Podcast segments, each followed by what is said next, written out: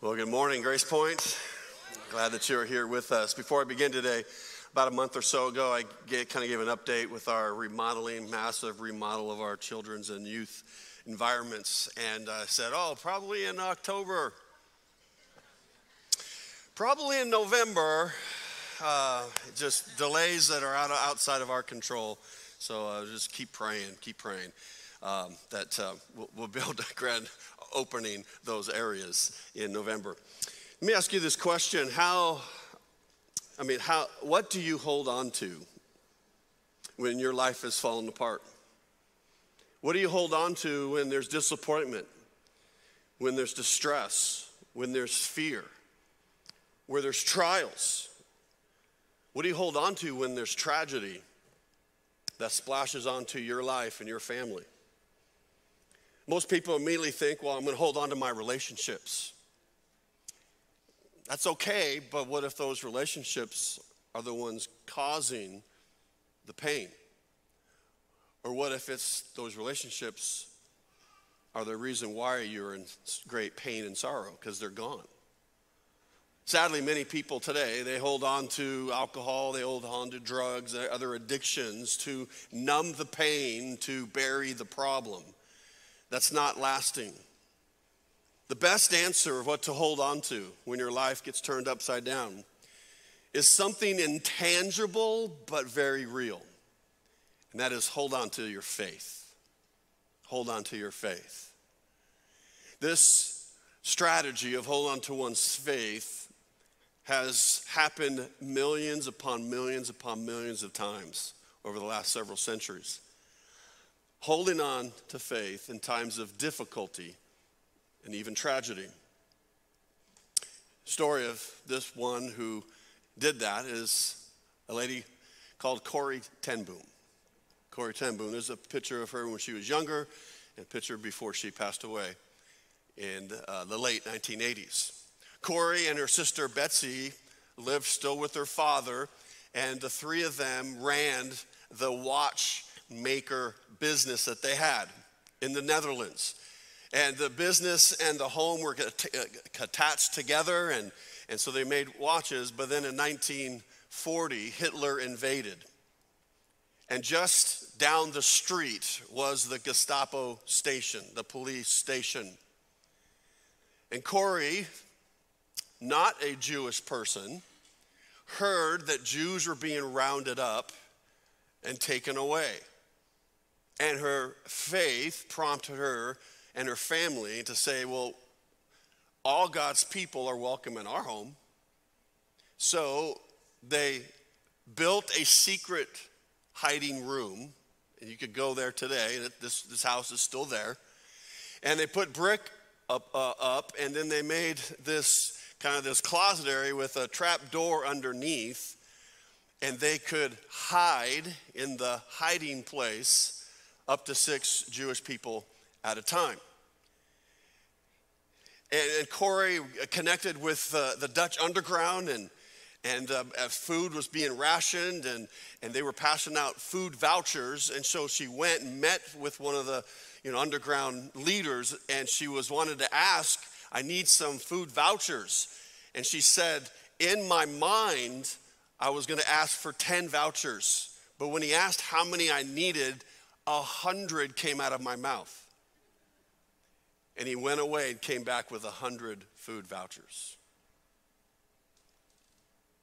And then, when they were in the hiding place at night, the Dutch underground would smuggle these people to freedom. In four years, Corrie, Betsy, and her father hid and helped save 800 Jews. But then they were finally ratted out, 1944, they were ratted out, and the Gestapo came and arrested uh, Corrie, Betsy, and her father. And three days into the arrest, her father died. And then Betsy and Corrie were moved to Ravens, was it Ravens, uh, Ravensbrück concentration camp. And while they've been working with hard labor all day in this, this women's section, women's dorm, the, a Bible was smuggled in and Corrie and Betsy led a Bible study. And many of the women in that barrack, in that area, accepted Christ as her Savior. And over time, Betsy's health kept declining. Then, in one day, Betsy spoke her last words to her sister, encouraged her, and slipped into heaven. Twelve days after Betsy had died, Corrie was brought into the office and released. Found out, she found out later it was an accident, it was a clerical error that she was released. And after Corrie was released, four days later, the entire women's barrack were sent to the gas chambers. Corrie eventually made herself, made herself to America and wrote a book called The Hiding Place. Eventually became a movie, The Hiding Place. And she went around the country speaking and encouraging people to hold on to their faith. And several times while she is speaking, she looked out into the audience and recognized a Nazi uh, ward, uh, soldier, prison guard. And she was compelled to meet this person. So it happened several times. And she forgave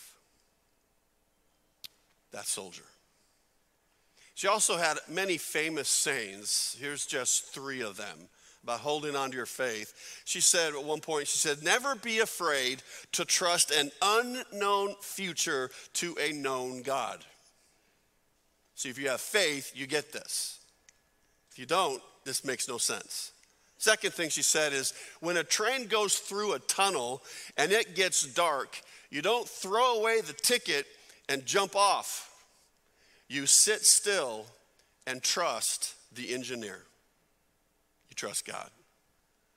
The last phrase she says if you look at the world, you'll be distressed. This is still true today. If you look within, you'll be depressed. But if you look at Christ, you'll be at rest. So, what do you hold on to when your life turns upside down? When your life is facing tragedy and loss? Continuing in our series in the book of Romans called Steak and Potatoes. We're looking at the, really the theology, this deep, rich protein of theology of who God is, His truth, His judgments, His gospel, His grace. And today is His help. His help when life is hard. Go ahead and turn to Romans chapter 5 and this help of help holding onto our faith, I'm going to talk, I'm going to really uh, describe from this text uh, two handles when I say hold on to your faith. You may not understand what that means. Hopefully, today, after you, you listen to this, you'll understand I can hold on to this and I can hold on to this, which means holding on to my faith. Now, if you haven't been in, the series with us, you can catch up online uh, on our YouTube channel, Grace Point Kitsap. And we talked part one, we talked about the ugly truth from Romans chapter one. Chapter 2, the uncomfortable truth that no one's good enough to get into heaven on their own. And last week we talked about the incredible good news. We walked through chapter 3 and the incredible gospel laid it out. And uh, between both services, 19, mostly adults, accepted Jesus Christ as their Savior last Sunday. Absolutely powerful. Powerful, powerful news of the gospel. Chapter 4, Paul's writing to the Jewish uh, audience about that Abraham was declared righteous by his faith, not by works, not by obeying the law, which hadn't even showed up yet. And so in chapter 5, we're going to answer some relevant questions, maybe questions you have right today, today, or you thought about in the past. Is how do I know I have what God has promised me? That I have His forgiveness, that I truly am His child? How do I really know that? And then, if I am right with God, then why am I having trials? Why am I going through this? Why would God allow this to hit us and our family or you personally? Romans 5 gives us some answers. I'm going to read the first 11 verses. Verse 1, Paul writes, Therefore, since we have been justified through faith, we have peace with God through, through our Lord Jesus Christ, through whom we have gained access by faith into this grace in which we now stand. And we boast in the hope of the glory of God. Not only so, but we also glory in our sufferings because we know that suffering produces perseverance. Perseverance, character, and character, hope. And hope does not put us to shame because God's love has been poured out into our hearts through the Holy Spirit who has been given to us. You see, gives the gospel one more time. You see, at just the right time, when we were still powerless, Christ died for the ungodly. Very rarely would anyone die for a righteous person, though for a good person, someone might possibly dare to die. But God demonstrated his own love for us in this while we were still sinners, Christ died for us. Since we have now been justified by his blood, how much more shall we be saved from God's wrath through him? For if we, or if while we were God's enemies, we were reconciled to him through the death of his son, how much more, having been reconciled, shall we be saved through this life? Not only this, is this so, but we also boast in God through our Lord Jesus Christ, through whom we have now received reconciliation. It's a powerful, rich. How do we get through this life and all of its challenges? Uh, here's the central point if you're, if you're taking notes. Here's the two handles I'm going to talk about today peace and hope will help us through life's disappointments and difficulties until the inheritance promised is given to us.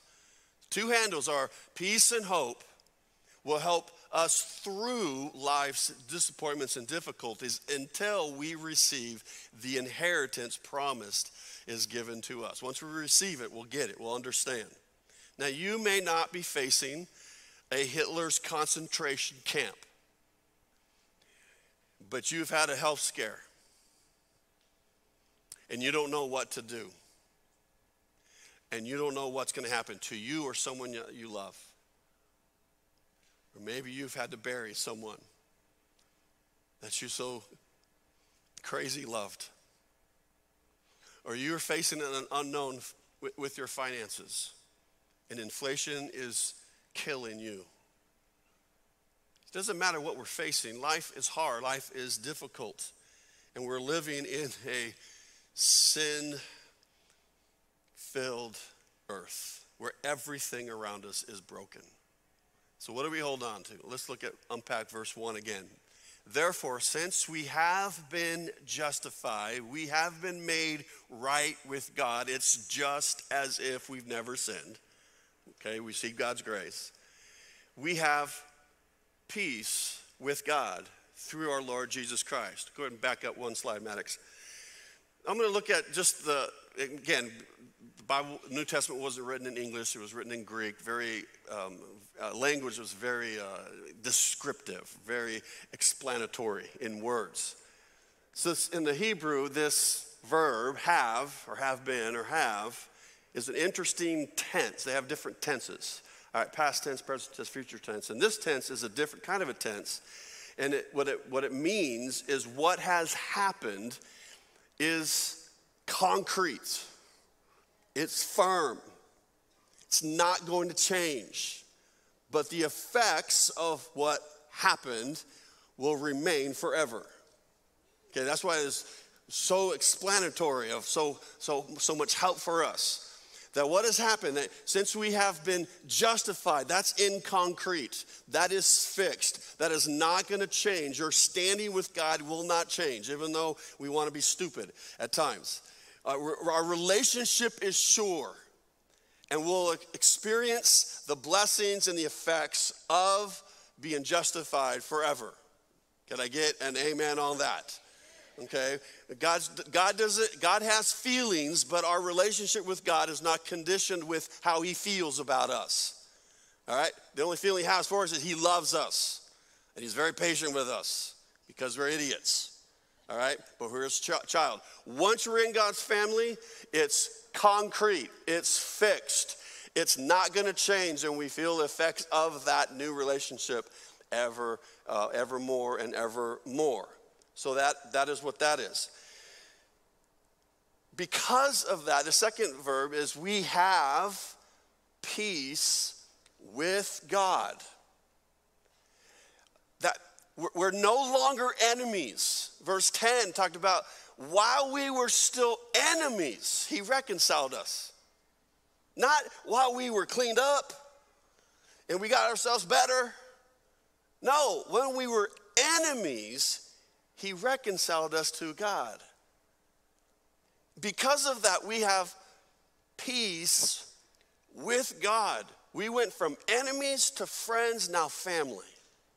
That is concrete. That is fixed. That is not going to change. And we will experience the, the, the, effects of this forevermore. That we, once we trust in Jesus, we have peace with God. See, peace is one of Paul's reoccurring themes in his writings to these different churches and people. He mentions it 58 times. Most of his letters weren't long. 58 times is important that once we accept Christ, we have access to the peace of God or the peace from God that passes all understanding. Our, our, brains and emotions can only go so far with an incident, with an experience, with a circumstance, but we have peace of God that goes beyond, transcends our own understandings. I'm telling you, the peace of God is priceless. You can go through anything with that peace of God. A little, little bit later in Philippians, he says, Because we have the God of peace with us that will never leave us, never forsake us. Why? How, how do we have access to the peace of God and the God of peace? Because when we trusted in Christ, we have peace with God. We have that right relationship. We are no longer enemies, we're forever family. That is concrete, fixed, will not change. Will not change. This is why this peace is something you can hold on to when your life is turned upside down. You're riding a roller coaster and you're in this forever flip. You can hold on to your faith. And what does that mean? The peace of God, because I have peace with God. And this peace leads to hope. That's what he says next to hope. He says, and we boast in the hope of the glory of God. We boast in the hope of the glory of God. Now, first of all, let me explain the word glory. Glory in the, in the Greek, it means the splendid, remarkable appearance. What does that mean? When we see Jesus, that, that is the glory of God. We get to now, we've heard it, we believe by faith, even though we're 2,000 years past the resurrection, and now we get to see the glorious appearing of Jesus, whether we die and we go to him or he comes back for us. That's the glory of God, and he says, and we can boast in this hope of the glory of God the peace, and now this hope. Now, in the English language, this word hope is a synonym to wish. I hope my team wins Super Bowl. I hope, I hope she says yes. I hope I get that job. There's been 27 applicants and I put mine in. I hope I get that job.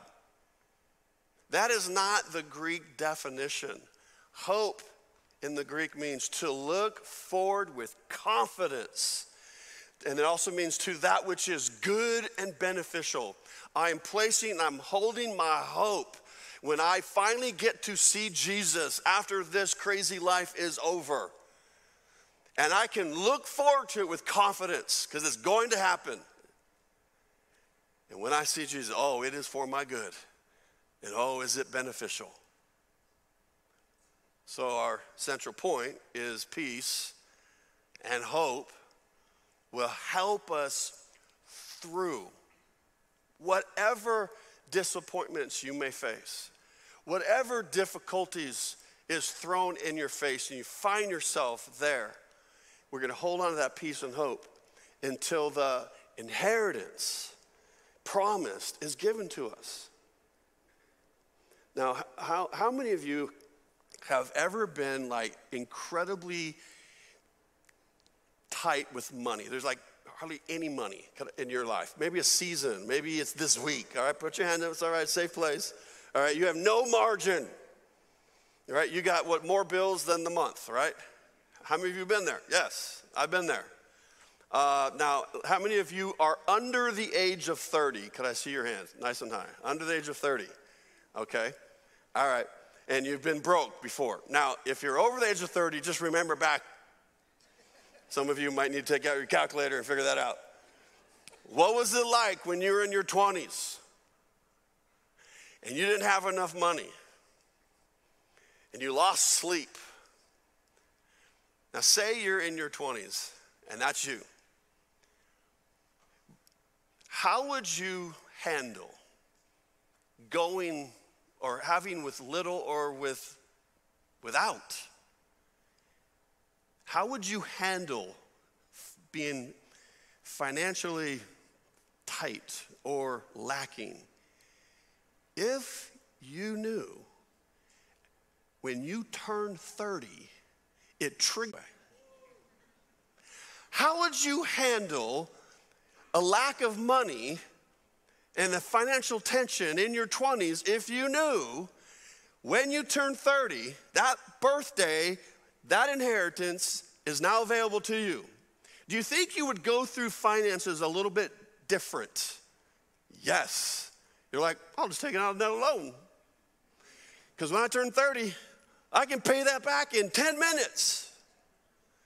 See, when you have what is coming, what is assured, it is not just a wish, it is a confident expectation that is going to bring about your good and be very beneficial to you and others who know you.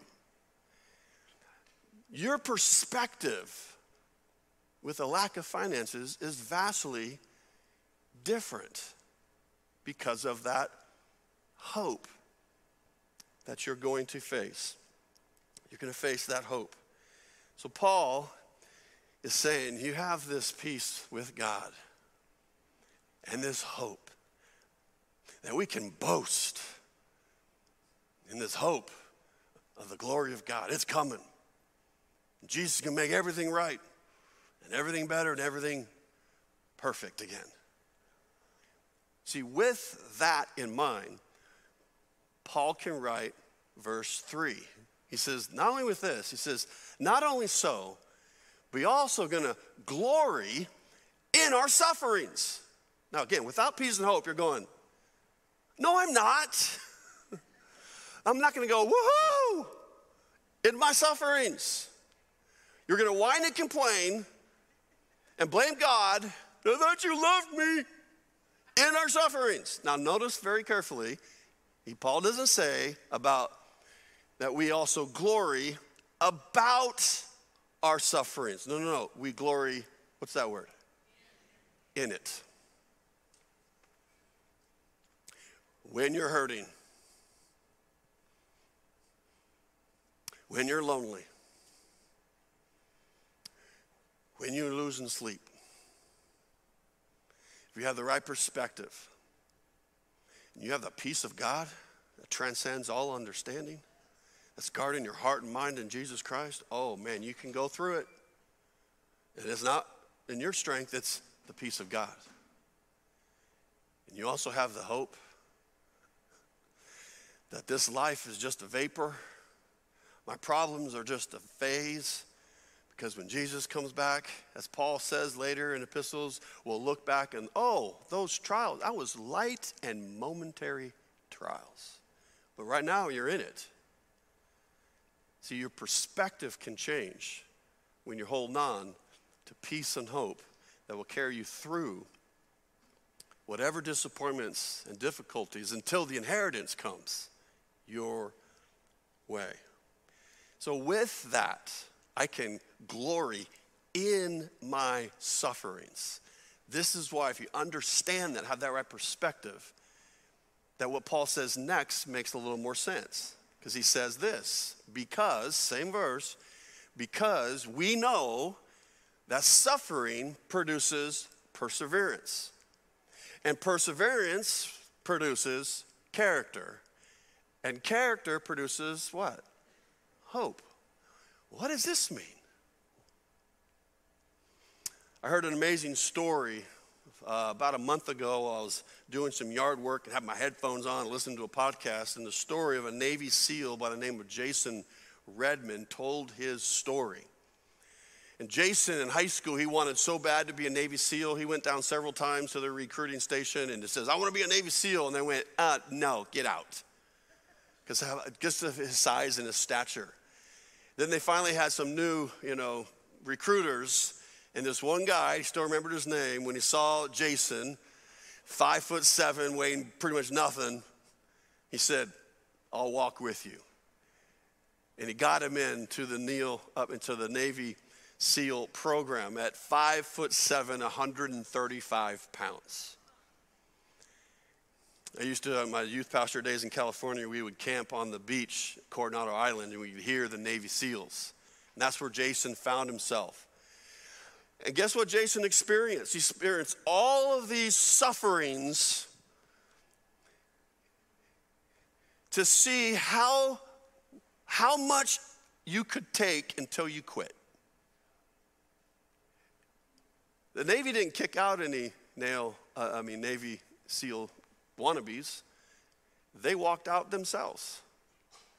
And he said, We were being trained that whatever you go through and you think, I can't go any farther, we were trained that you can go 20% more if you have the right mental strength.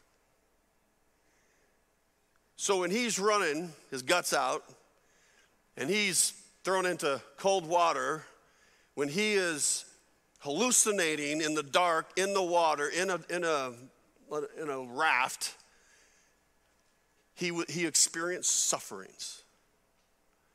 Guess what that led to? Perseverance. He got toughened up. Pretty soon had a confidence I can go through anything. Because of my sufferings, I can persevere, I can endure, I can do this. I can go farther than I think I can. And perseverance produces character in Navy SEALs that no matter the circumstance, I can, uh, uh, uh, can follow through with that order. No matter how hard and how, how, diff- how difficult, I can't. That's what character is doing what needs to be done in spite of opposition, doing the right thing as a SEAL and his training, his sufferings, his perseverance, his character got him to the point of, of hope. When I feel like it is the end, I know it's not. I have hope beyond the end. A number of years later, Jason is in Iraq on a special secret mission to capture an Al Qaeda leader, and they walked right into an ambush got bad information, false information to set them up, to kill them all. And he finds himself in the middle of a crazy fire firefight that he says it was a firefight from hell. And he took a machine gun, a close range, took, took a bunch of shots that just lit up his body and his face. He fell to the, collapsed to the ground, everyone, including his uh, other soldiers. He said, Jason's dead. But he wasn't. 96 hours later, he wakes up and he knows he's in a military facility and hospital and, and there's tubes everywhere. And, and he, he was like, What is going on? And he overhears that uh, a lot of his face was gone. His left wrist was, couldn't do anything. His elbow was destroyed. They're, they were having conversations. He's hearing this. He's kind of coming in and out of consciousness. He's hearing about, they're talking about amputation. And, and he has now all, all, this emotion of confusion. And then, and then what, what is happening and what the amputation, what is going on? Then he remembers someone coming up to him and say, saying, Lieutenant Redman, it's going to take years to put you back together. When he saw his face, he had several thoughts. Is my wife's going to stay with me? I mean, look at this. Are my kids going to be terrified at my sight and want, not want to be anywhere near me? I think I'm at the end. I think I'm at the end. My military career is gone. I'm forever disabled and disfigured. I, am at the end. So, I, over a number of days, he's processing all this, all these different thoughts. Then he overhears in his room comments like, What a shame. Got these young soldiers and vibrant, and now they're broken forever damaged. What a shame. What a loss. And he's hearing all this. He still can't speak. And he goes, I had a decision to make. And in the hospital bed with all those tubes, I decided I will not be a victim. I will not remain a victim. And he somehow says, I, I, he wants to write something, and they got him a pen and a paper, and he started writing down like this, and then he somehow communicated to post this on the door. And they posted what he wrote on the door. Since you can't read it, let me tell you what he wrote. Attention to all who enter here. If you are coming into this room with sorrow or to feel sorry for my, my wounds, go elsewhere. The wounds I received, I got in a job I love, doing it for the people I love, supporting the freedom of the country I deeply love. I am incredibly tough and will make a full recovery. What is full? That is the absolute utmost physically my body has the ability to recover. Then I will push that about 20% further through sheer mental tenacity. This room you are about to enter is a room of fun, optimism, and intense, rapid regrowth. And if you're not prepared for that, go elsewhere. Signed, the management. and that letter became famous, still famous to this day. Because he had what it took to hold on and keep going, even when he thought it was the end. So when you're facing, like, I don't know what to do, well, peace and hope you hold on to that, will carry you through life's difficulties, tragedies, disappointments, heartbreaks, whatever, until the inheritance that is promised to you is given to you. So, a couple of last things for your notes. If you're whatever you're going through, don't waste your sufferings. Don't waste your sufferings. This, this is challenging for America today because the number one goal in most Americans is this I want to be happy. That's my life's goal. That is the lamest goal anyone could ever have because happiness means happenstance, otherwise known as circumstance, because circumstances change. You're happy and then you're not, and they're brief. And that's why even believers who don't, don't really understand what faith is and, and what to hold on to when difficulties come and they face sufferings. They're like, I'm out, I, I quit, God didn't work. Oh no, God still works, but He allows suffering because He wants us to gain endurance. He wants us to gain what we need to keep going and to persevere. So you have a choice.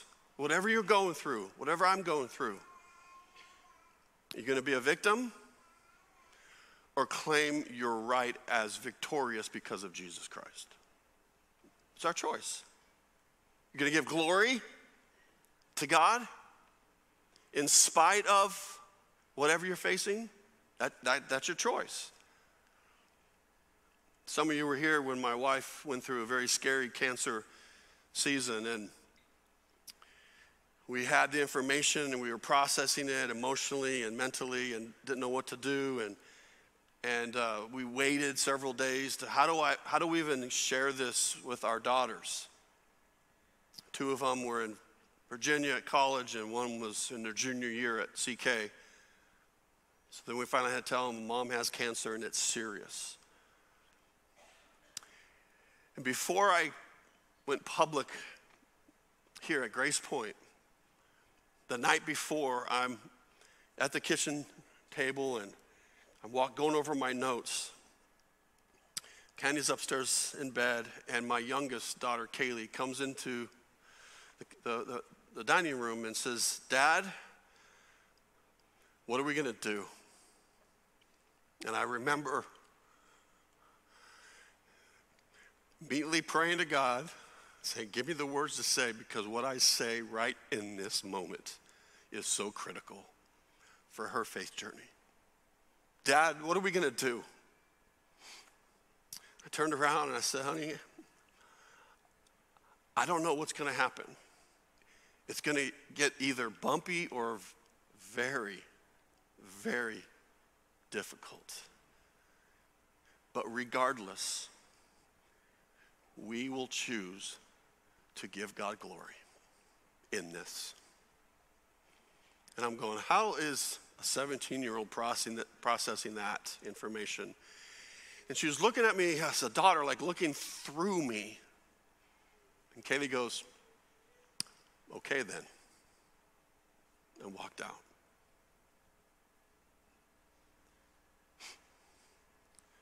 So I know where some of you have been when it's so dark.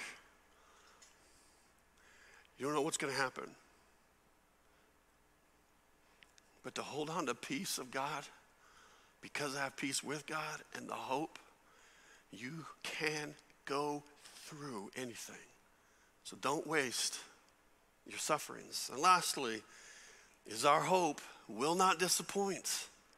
Paul says in verse 5 and hope does not put us to shame. This hope that we're placing in that Jesus is coming back and Jesus, or when we die, we go to see Jesus, that hope will not disappoint. That's what it means. It won't put us to shame. We're not going to get to heaven and go, oh, I thought it'd be better than this. it's going to absolutely be so overwhelming that we'll never get over it in eternity. The hope that we have in Christ is real. Some people are like, oh, believers, many Christians, you just have a crutch. Oh, I don't have a crutch. I have an anchor that will help me in life's craziest storms. We have a hope, a hope that will not disappoint. I'm going to close with lyrics of an old song, just one verse and, the chorus. If you've been walking with Jesus a long time, you, you know this song when I start reading it. The words are so true. Sometimes the day seems long, our trials hard to bear. We're tempted to complain, to murmur, and despair. But Christ will soon appear to catch his bride away. All tears forever over in God's eternal day. It will be worth it all when we see Jesus. Life's trials will seem so small when we see Christ. One glimpse of his dear face, all sorrow will erase. So bravely run the race till we see Christ. Would you pray with me? God, you know exactly what every single person in this room or watching right now online is going through, what they're carrying. And Lord, I pray that if they don't have a relationship with you, they will run to Jesus and say, Be my Savior.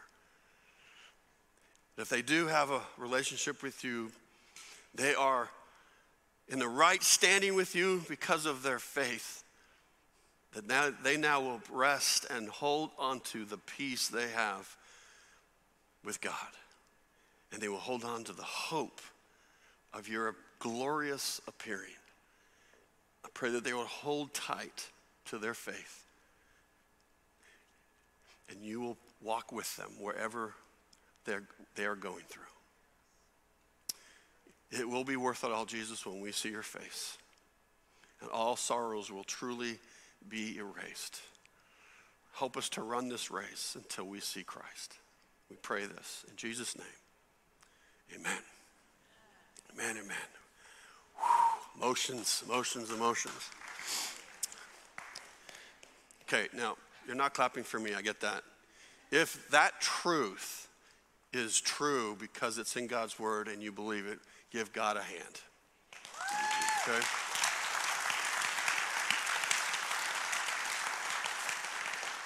My faith is not a crutch, it's my anchor.